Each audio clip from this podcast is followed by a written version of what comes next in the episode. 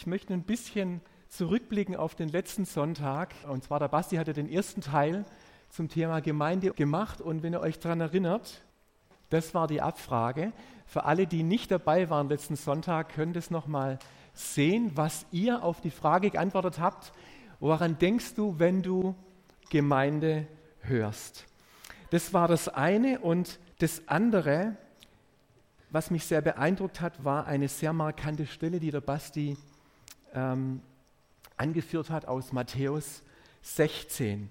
Ihr kennt diese Geschichte wahrscheinlich, als Jesus die Jünger fragt, was denkt ihr, was die Leute denken, wer ich bin?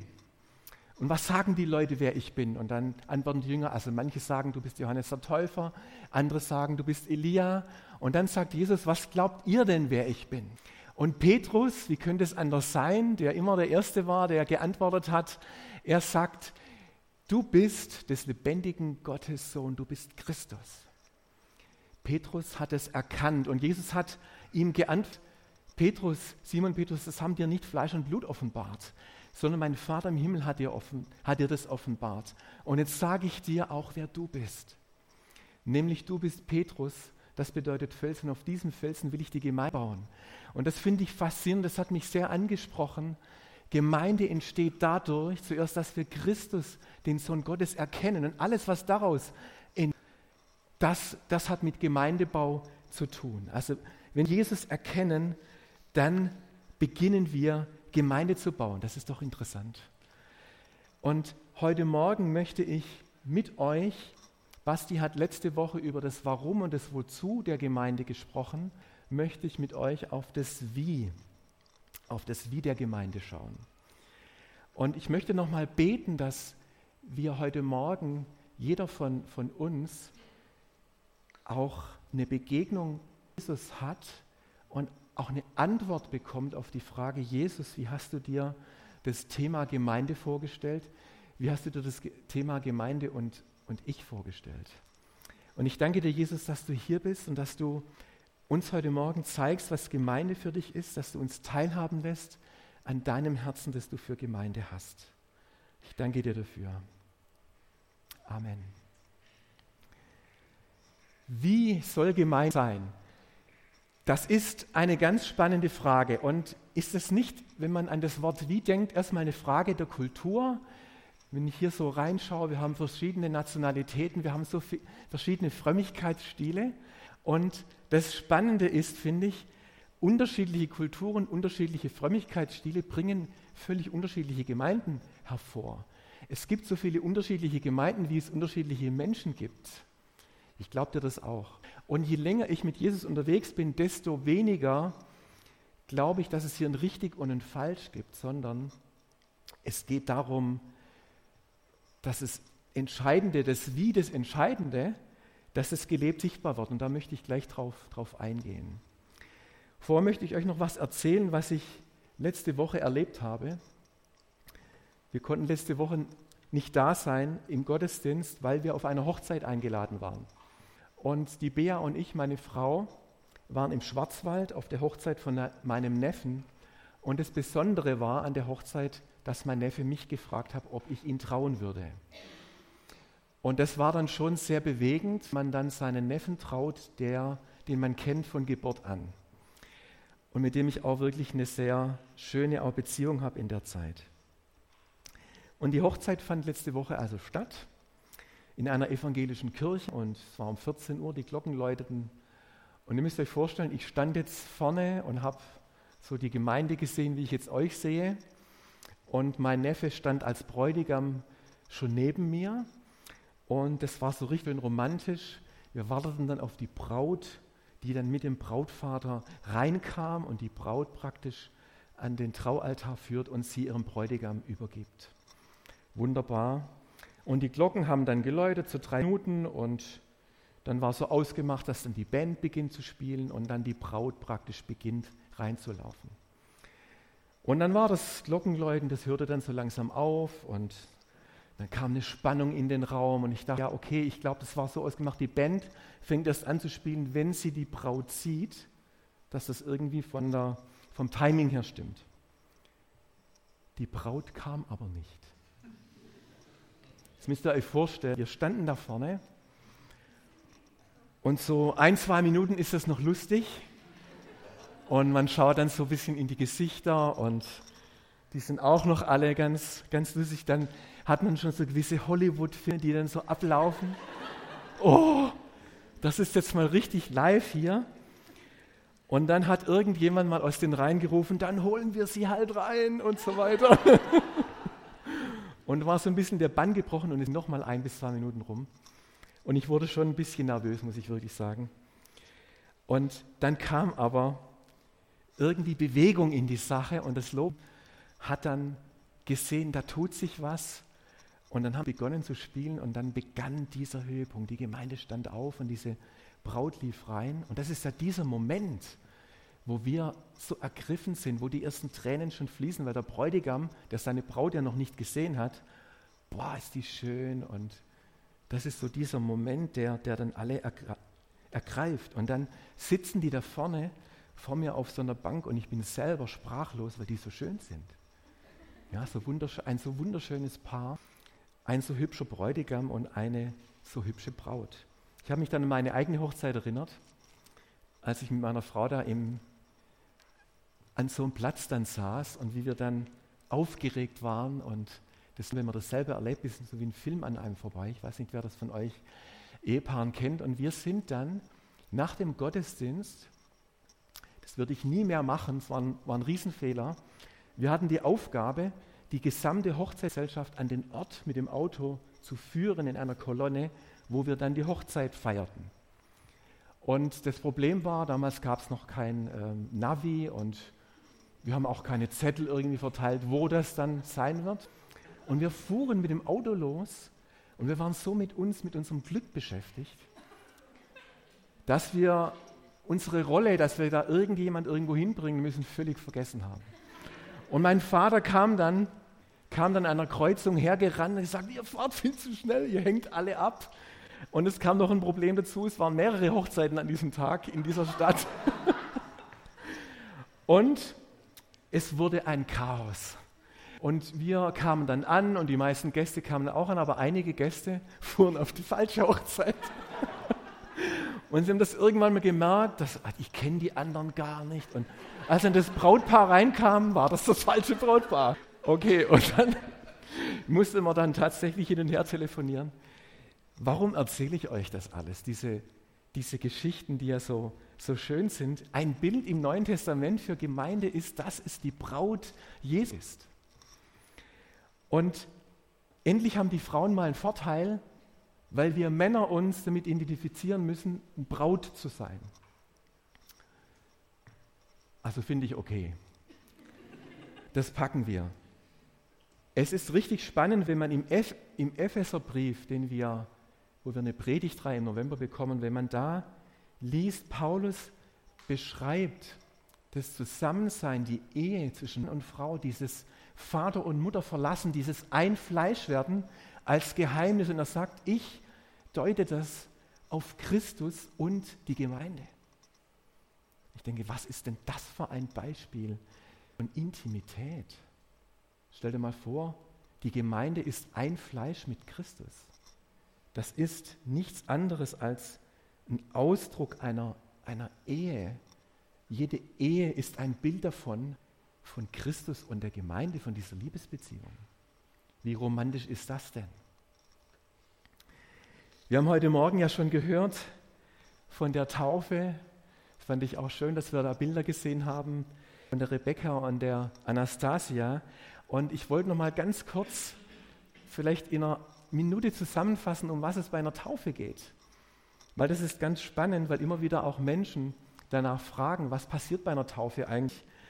Und die Rebecca und die Anastasia haben heute Morgen bezeugt, und ich gehe davon aus, ihr nickt jetzt richtig kräftig, dass ihr euch vollkommen mit dem identifiziert, was Jesus für euch getan hat und dass ihr mit diesem Untertauchen und wieder Auftauchen euch eins macht, dass euer Mensch, euer alter Mensch ohne Jesus gestorben ist und ein neuer Mensch auferstanden ist, dass ihr teilhabt an diesem neuen Leben mit Jesus, dass ihr eine neue Kreatur, ein ein neuer Mensch geworden seid. Ist das richtig?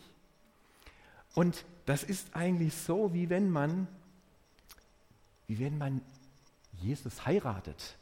Wie wenn man sagt, mit dir schließe ich ein und ich bezeuge das auch noch, wie ein Brautpaar da vorne vor einer Hochzeitsgesellschaft bezeugt, wir gehören zusammen, wir schließen einen Bund, so passiert das bei der Taufe auch. Und jetzt kommt was Interessantes, wenn wir in die Apostelgeschichte gehen. Da war richtig was los, da ist das, was heute Morgen war. Die nun sein Wort annahmen, ließen sich taufen. An diesem Tage wurden etwa 3000 Menschen der Gemeinde hinzugefügt. Also wir haben eine Taufe, 3000 Leuten gehabt. Und was jetzt ganz spannend ist an diesem einen Vers, und auf das will ich raus, wir sehen Taufe oft nur individuell, in dass wir bezeugen, dass unser Leben Jesus gehört. Aber es passiert noch etwas anderes, denn diese 3000 Menschen wurden der Gemeinde hinzugetan. Sie wurden Teil auch einer Gemeinde der Familie Gottes. Ich weiß nicht, ob die Älteren von euch noch diese Fernsehsendung kennen, ich heirate eine Familie. Also ich weiß noch, wie das war, als ich ähm, meine Frau geheiratet habe. Und das erste Mal, weil ich kannte diese Familie von ihr überhaupt nicht. Und ich fuhr in den Schwarzwald, um einen Antrittsbesuch zu machen, als wir verlobt waren. Und habe das erste Mal die Familie meiner Frau kennengelernt. Wenn du also in eine Gemeinde, also wenn du in eine Gemeinde kommst, dann kannst du dir ja, oder die Gemeinde kannst du dir raussuchen, deine Schwiegerfamilie kannst du dir nicht raussuchen. Das ist vielleicht noch der Unterschied. Du heiratest eine Familie und bei mir war das so, meine Frau. Und ich habe gedacht, wo sind denn die alle? Und dann ging es ja, die Wohnzimmertür auf und da stand die ganze Familie. Vater, Mutter, Sie hat drei Geschwister mit ihren Ehefrauen und Ehemännern und sie haben ein Sektglas in der Hand gehabt und haben gesungen, ähm, wie schön, dass du gekommen bist. Wir haben dich sonst sehr vermisst und so weiter und so fort. Und ich dachte, boah, das ist der Hammer. Was für ein, was für ein Willkommen in dieser Familie. Und das wäre natürlich super, wenn Gemeinde auch so eine Willkommenskultur hat, wie diese Familie. Und ich glaube, dass das Doxadeo auch hat. Aber das, um das geht es, ja, dass wir, dass wir ein Teil einer Gemeinschaft sind, wo wir uns wohlfühlen. Der Basti hat letzte Woche diese Folie auch gehabt. Wir sind herausgerufen aus dem alten Leben, hineingerufen in ein neues Leben, habe ich gerade erklärt bei der Taufe, und in eine neue Gemeinschaft, das kommt jetzt dazu, und hineingesandt in die Welt mit Glaube, Liebe und Hoffnung. Und ich möchte anhand von der Apostelgeschichte 2 jetzt noch mit euch ein bisschen anschauen, wie diese erste Gemeinde, von der wir, denke ich, sehr viel lernen können, von dieser Dynamik, was das so dieses Wie war, diese Kultur, um was es da ging. Und da lesen wir noch ein paar Verse. Apostelgeschichte 2 ab Vers 42. Da heißt es, sie blieben aber beständig in der Lehre der Apostel und in der Gemeinschaft und im Brotbrennen und im Gebet. Also dieser Vers steht unmittelbar nach dieser Aussage mit diesen 3000, die getauft wurden und der Gemeinde hinzugetan wurden. Es kam aber Furcht über alle und es geschahen viele Wunder und Zeichen durch die Apostel. Alle aber, die gläubig geworden waren, waren beieinander und hatten alle Dinge gemeinsam. Sie verkauften Güter und Habe und teilten sie aus unter alle, je nachdem, es einer nötigte. Und sie waren täglich einmütig beieinander im Tempel und brachen das Brot hier und da in den Häusern, hielten die Mahlzeiten mit Freude und lauterem Herzen und lobten Gott und fanden Wohlgefallen beim ganzen Volk. Er aber fügte täglich zur Gemeinde hinzu, die gerettet wurden. Boah, was für eine Dynamik. Da ging wirklich was ab. Das war eine unbeschreibliche Dynamik damals. Und ich habe mal so versucht, vier Wies herauszuarbeiten aus dieser Dynamik der ersten Gemeinde. Das erste, sie blieben aber beständig in der Lehre der Apostel. Ich habe mich gefragt, was verbirgt sich hinter dieser Lehre der Apostel? Was haben die denn so gelehrt? Haben die da irgendwelche Lehren abgezogen, wann jetzt das tausendjährige Reich kommt ähm, und so weiter und so fort? Was haben die eigentlich gelehrt? Und ich glaube, dass es viel einfacher war, weil sie ja Jesus erlebt haben. Sie haben drei Jahre lang mit Jesus zusammengelebt. Und ich glaube, sie haben noch dieses Eins zu eins gehabt, das, was sie von Jesus gehört haben, was er ihnen lebt hat. Kann, nur, kann man nur sagen, Botschaft und Leben stimmen zusammen. Ja? Dieses, dieses tiefe Geprägtsein von dem, was Jesus ihnen über das Reich Gottes weitergegeben hat, das ist die Lehre der Apostel. Das ist einfach das unfälschte Erleben, wie Jesus ist, wer Jesus ist und das weiterzugeben und was Jesus getan hat. Und was wir auch was sehen und was mich auch begeistert ist, es ging nicht nur um Lehre im Sinne von einem Wort, es war immer begleitet von Zeichen und Wunder. Es war immer begleitet von Kraftwirkungen Gottes. Genauso wie Jesus Wunder getan hat, haben die Apostel Wunder getan. Ihr erinnert euch an diesen gelähmten Ante, wo Petrus gesagt hat, Silber und Gold habe ich nicht, aber im Namen Jesus steh auf. Und er stand auf. Und das ist diese, diese Lehre auch in Vollmacht, die geleitet war durch Zeichen und Wunder. Das ist das eine. Das nächste ist, sie blieben in der Gemeinschaft. Und wir, wir bekommen da so zwei grundsätzliche Dinge, diese Gemeinschaft war. Und das eine, das begeistert mich richtig, sie waren mit Freude und mit Jubel beieinander, heißt es. Und wisst ihr, ich bin in der evangelischen Kirche aufgewachsen und bin mit meinem Opa öfters ähm, auf dem Land in die Kirche gegangen. Und das war immer unwahrscheinlich fröhlich im Gottesdienst. Nee, das war es nicht, das war so traurig. War so und so ernst. Und, das, und, und so bin ich geprägt worden. Ich liebe die evangelische Kirche bis heute, aber ich bin geprägt worden, dass einfach Kirche ernst ist und traurig. Am schlimmsten war es am Karfreitag, da durfte man keine Witze und nicht spielen und gar nichts. Aber irgendwie ist das anders. Ich dachte immer, im Himmel muss es langweilig sein. Aber wisst ihr, was ich glaube, was ich heute glaube? Im Himmel, der Himmel hat die Freude erfunden. Und im Himmel ist noch viel mehr Freude als bei uns. Und wir haben Nachholbedarf, dass die Freude so richtig durchbricht. Da haben wir als Christen noch Nachholbedarf. Und wir finden die ganze Bibel, dass es heißt, vor Gottes Angesicht ist Freude die Fülle. Hallo? Da, wo Gott ist, ist Freude. Das ist der Hammer. Die Freude am Herrn ist meine Stärke. Es gibt so viel zu lernen über, über Freude. Und ich glaube, dass die wirklich Freude hatten. Einfach Freude. Wahrscheinlich haben sie sich auch gute Witze erzählt. Ja, und das begeistert mich einfach. Das Zweite war, sie waren einfach großzügig. Das ist ja ein, ein Punkt, der uns heute natürlich schon trifft, wenn man dann hört, die haben alles geteilt und Besitz verkauft und so weiter wir müssen das nicht alles so, so machen, das hat ja auch mit den Strukturen zu tun, aber diese Großzügigkeit weiterzugeben, den Bedürftigen etwas zu geben, was man mehr hat und ein anderer braucht, das hat auch diese, diese Gemeinde gekennzeichnet. Mir fiel da noch was ein, ich habe einen Freund, der sehr extrovertiert lebt und sein Christsein, ähm, also der nicht über hinterm Berg hält. Und ich war mit dem mal in einem Biergarten mit einem anderen Freund zusammen und das ist wirklich einer, wenn du mit bist, weißt du nie so richtig, was jetzt als nächstes passiert. Und wir saßen dann an einem Tisch und haben dann Bier getrunken. Es war ein heißer Tag. Und da war noch ein junges Ehepaar am Tisch. Und die haben dann so mitbekommen, wie wir da auch so über Gott und Gemeinde und so gesprochen haben. Dem sie wahrscheinlich schon gewundert, was sind denn das für verrückte Typen und so weiter und so fort. Und dann hat mein Freund am, am Ende, als es dann ans Zahlen ging, gesagt, wisst ihr was, ich zahle für euch mit. Also für dieses Ehe. Ich zahle alles mit, was ihr heute Abend getrunken habt. Ja, wie und was? Ja, wie kommt? Ja, wisst ihr, wir kennen einen Gott, der so großzügig ist, ist überhaupt kein Problem. Und wir, wollen euch einfach zeigen, dass wir das machen.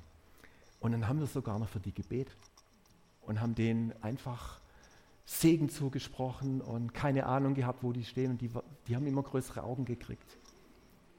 Und ich dachte, ja, genau so muss es doch eigentlich sein weil wir einen Gott haben, der einfach so ist. Und Gemeinde ist einfach ein Ausdruck davon. Dann eine ganz wichtige Sache, das Brotbrechen und das Gebet. Das habe ich jetzt mal zusammengenommen, was wir lesen als drittes in diesem Vers.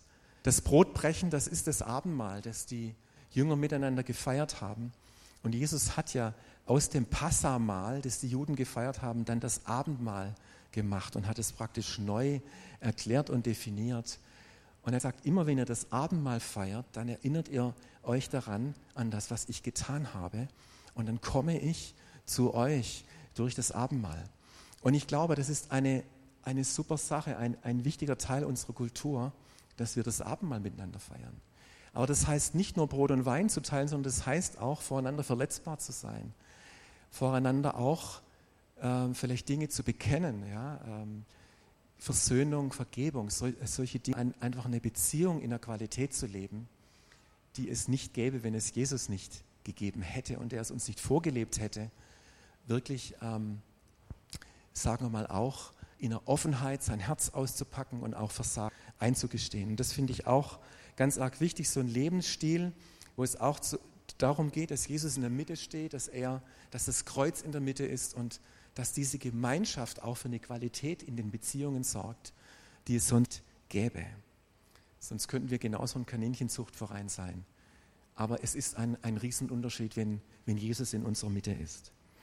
Und das, das vierte, was mir noch aufgefallen ist, und das ist ja schon auch interessant, dass jetzt so noch ein Punkt kommt, wo es darum geht, diese erste Gemeinde, Wohlwollen beim ganzen Volk. Also das fand ich auch interessant.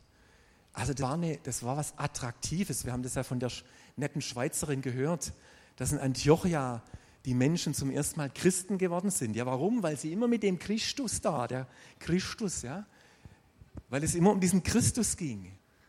Und das war aber attraktiv. Ja, wahrscheinlich war das attraktiv, weil die miteinander Freude hatten, weil die miteinander eine super Gemeinschaft hatten. Und das hat so viele Leute angezogen, dass, sie, dass da täglich Leute dazugekommen sind. Also finde ich auch interessant, diese, diese Außenwirkung, die Gemeinde hat. Römer 15, Vers 13, der Gott der Hoffnung aber erfülle euch, jetzt kommt nochmal eine Freude dazu, mit aller Freude und allem Frieden im Glauben, damit ihr überreich seid durch die Kraft des Heiligen Geistes. Überreich heißt überfließend. Wow. Äh, ich habe einen Missionar kennengelernt, der elf Jahre in China war. Und wenn man jetzt so an China denkt und Gemeindearbeit, dann denkt man ja, das war bestimmt im Untergrund. Aber das war in einer Stadt in Westchina, wo sie ganz offiziell Gemeinde Jesu leben durften. Mit der Begründung, da waren auch Leute der Regierung dabei, mit der Begründung, die Gemeinde tut der Stadt so gut, die lassen wir machen. Fand ich total spannend. Das wäre doch was, wenn wir als Doxadeo und die Gemeinden in Stuttgart das Wohlwollen des ganzen schwäbischen Volkes hätten, oder? Meine Frage ist jetzt noch, wie lebst du Gemeinde? Was macht es mit dir für diese Frage Gemeinde und du, diese Zeiten zu verbringen, das Wort Gottes zu hören, mit anderen zu teilen, mit anderen zusammen Bibel zu lesen, was ich ganz, ganz spannend finde, diesen Austausch über das Wort Gottes zu haben. Oder vielleicht auch die Frage, wie würdest du sagen, wie beschreibst du die Qualität deiner Gemeinschaft, die du, die du hast und die du lebst? Auch diese Tiefe in diesen Beziehungen, auch das Leben zu teilen, über Probleme zu sprechen, sich anderen anvertrauen und sich verletzbar zu machen. Es gibt manche Menschen, die sagen, ah, weißt du was, ich habe eine gute Beziehung zu Gott, ich brauche Gemeinde nicht. Das habe ich das gehört. Kann man so drüber denken? Ich hoffe, ihr denkt anders drüber nach dieser Predigt spätestens, wenn wir sehen, wie wichtig Jesus die Gemeinde ist. Und ich glaube, dass wir tatsächlich einen unterschiedlichen Zugang zu Gott. Es gibt Persönlichkeiten, die haben einen sehr kontemplativen Zugang. Die können sich wirklich drei Tage auf eine Berghütte zurückziehen und die beste Zeit mit Gott verbringen. Und das ist super. Und es gibt andere Menschen, die vielleicht mehr diesen Zugang zu Gott finden im Lobpreis oder in der Gemeinschaft. Egal wie dein Schwerpunkt da ist, wie du einen leichten Zugang zu Gott findest, ich glaube, dass Jesus gewusst hat, dass wir Gemeinschaft brauchen. Wir brauchen es. Wir können nicht alleine sein. Deswegen hat Jesus auch Gemeinde geschaffen. Und Jesus hat sein Leben dafür gegeben. Noch ein Vers, und da schließe ich noch mit diesem Kreis, mit diesem ganzen Thema Braut und Ehepaar. Und das finde ich so den Hammer. In Epheser 5, 25 bis 27, jetzt sind die Männer dran und ihr Männer liebt eure Frauen, ja. Gab so lange Diskussionen, ja, wie kann dann es die Frauen sich den Männern unterordnen, aber das Wichtigste ist, die Männer sollen die Frauen lieben. Ihr Männer liebt eure Frauen, so wie Christus die Gemeinde geliebt hat. Wow. Und jetzt kommt's, er hat sein Leben für sie hingegeben. Jesus hat sein Leben nicht nur für dich gegeben, sondern er hat sein Leben für die Gemeinde gegeben. Wie wertvoll muss Gemeinde für Jesus sein, dass er sein Leben für sie, für die Gemeinde hingegeben hat. Ich finde das sehr beachtlich. Nicht nur sein Leben hingegeben für die Gemeinde, sondern es heißt, um sie zu einem heiligen Volk zu machen. Durch sein Wort hat er den Schmutz ihrer Verfehlungen wie in einem reinigen Bad von ihr abgewaschen, denn er möchte sie zu einer Braut von makelloser Schönheit machen, die heilig und untadelig und ohne Flecken und Runzeln oder irgendeine andere Unvollkommenheit vor ihn treten kann. Wisst ihr, was ich glaube, was wir, was ich mir für mich wünsche und für uns? Wir wissen, dass Gemeinde nicht vollkommen ist. Ja? Vielleicht haben wir auch negative Erfahrungen mit Gemeinde gemacht. Vielleicht sind wir sogar verworden durch, durch Gemeinde. Aber es ändert nichts an der Liebe Jesu für seine Gemeinde.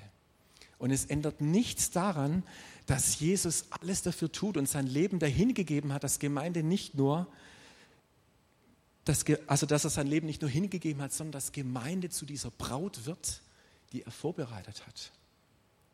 Also wächst die Gemeinde auch in diese Rolle und in dieses Bild hinein. Ich glaube, dass Jesus heute Morgen zu uns über Gemeinde sprechen möchte, zu dir über Gemeinde sprechen möchte. Er will, glaube ich, auch vielleicht den einen oder anderen ermutigen, sich neu auf Gemeinde einzulassen. Und ich möchte noch einen mehr praktischen Gesichtspunkt habe ich gedacht, auch mal zu sehen, wo, wo du stehst in, in deinem Integrationsprozess, was Gemeinde geht.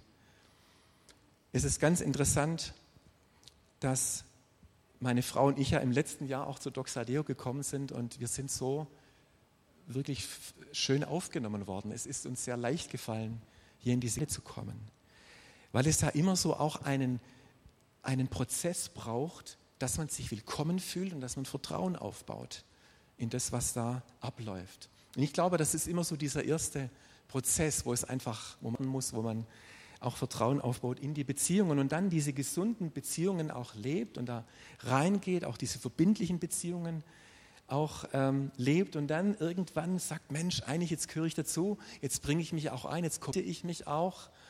Das wäre dann das Partnerwerden bei Doxa, ja, zu sagen, ich bin dabei und und dann vielleicht auch Verantwortung zu, zu, übernehmen. Das ist so ein Prozess und wir, haben, wir sind so begeistert gewesen, die Bea und ich, wo wir gesehen haben, dass viele von euch nicht nur leiden und Verantwortung übernehmen, sondern das auch multiplizieren, ja, diese Vision und sie weitergeben äh, und, sie, und sie teilen. Und das, und das macht dann auch Gemeinde aus und macht sie lebendig. Aber wir sind alle in so einem Prozess auch drin und vielleicht immer wieder neu an einem manchen Punkt und es gibt vielleicht auch Menschen, die, die jetzt ganz neu dazustoßen, die erstmal in dieser allerersten Phase sind. Und die, ähm, die fragen, könnte denn für mich sein? Könnte ich, mir, könnte ich mich hier wohlfühlen? Und ich möchte dich und darf euch bitten als Lobpreisteam, dass ihr nach vorne kommt. Ich möchte am, zum Abschluss einfach dich ermutigen, bleib dran, was Gemeinde angeht. Das Schlüsselwort, das habe ich mir aufgehoben bis zum Schluss. Wenn ihr euch daran erinnert, dass die Lehre der Apostel, die Gemeinschaft, das Brotbrechen und das Gebet, dieses wichtige Wort in diesem Satz ist, sie blieben aber. Sie blieben aber. Also das heißt, Jesus hat nicht ein Leben für eine Gemeinde gegeben, die sich da einmal trifft, sondern es sollte etwas Bleibendes sein, weil er wusste, wir brauchen ein Bleiben in etwas. Wir brauchen ein Bleiben im Wort Gottes. Wir brauchen ein Bleiben in Beziehungen, in verbindlichen Beziehungen, in Rechenschaft. Ein Bleiben auch in, diesem, in dieser Abendmahlsgemeinschaft und im Gebet. Es ist echt ein Segen, wenn ich zurückdenke an viele Jahre, auch in verschiedenen Gemeindekontexten, wie, wie viel Gesülze ich erfahren durfte, aber auch Korrektur. Einfach ähm, in den Beziehungen auch ähm, Dinge zu, zu erleben oder Vorbilder zu erleben, an denen man sich orientieren kann. Und vielleicht findest du da einen Moment, wo du dankbar bist, auch einfach für Gemeinde. Und ich möchte jetzt gleich Jesus einladen, dass wir in eine Zeit des Gebets gehen, wo du auch ganz bewusst für dich, Jesus, wenn du das möchtest, sagst, Jesus, ich möchte dich einladen, dass du zu mir heute Morgen über Gemeinde sprichst. Ein letzter Gedanke. Es gibt in der Offenbarung sieben Gemeinden, die beschrieben werden und da werden die guten Sachen beschrieben und da werden die nicht so guten Sachen beschrieben. Ich dachte, wow, diese sieben Endzeitgemeinden sind alle nicht vollkommen. Das ist ja schon tröstlich. Die sind alle noch unterwegs, um diese makellose Braut zu sein. Und alle sieben Gemeinden, da gibt es eine Gemeinde in Ephesus, die die erste Liebe verlassen hat. Da gibt es eine Gemeinde in Laodicea, wo Jesus sagt, weder kalt noch warm, du bist lau. Du hast diese Leidenschaft, diese, diese Leidenschaft verloren, diesen Mittelpunkt, diese Nähe zu Jesus, diese Lebendigkeit verloren. Und was interessant ist, dass diesen, nach diesem Kapitel, wo diese sieben Gemeinden beschrieben werden, einfach so unmittelbar ein Satz steht, wo Jesus sagt, siehe, ich stehe an der Tür und klopfe an. Und wer mir auftut, zu dem möchte ich reinkommen und mit ihm essen und er mit mir. Und er sagt dann, hört, was der Geist den Gemeinden hat. Und das finde ich so, so spannend, diese Bibelstelle, dass es immer wieder diese Möglichkeit gibt, Jesus in, in unser Herz einzuladen. Und zu sagen, Jesus, ich lasse dich rein, ich öffne meine Tür, dass du reinkommen kannst. Als Einzelne und als ganze Gemeinde. Und ich möchte auch heute Morgen dich ermutigen, wenn du hier bist und deine Herzenstür Jesus noch nicht geöffnet hast in deinem Leben bisher, dass du das einfach für dich in einem Gebet tun kannst. Einfach so sagen, Jesus, ja, ich, ich glaube, ich spüre, du, du klopfst da an mein Herz an. Und ich möchte heute Morgen das, mein Herz dir öffnen und möchte dich reinlassen. Und ich kann dir einfach zusagen, er kommt, wenn du ihn einlädst. Und das ist eine wunderbare Erfahrung, ähm, dann zu spüren, mein, mein Leben verändert sich. Ja, weil wenn Jesus lebt, dann kommt er wirklich und dann merkst du das auf deine Art und Weise, dass er zu dir kommt.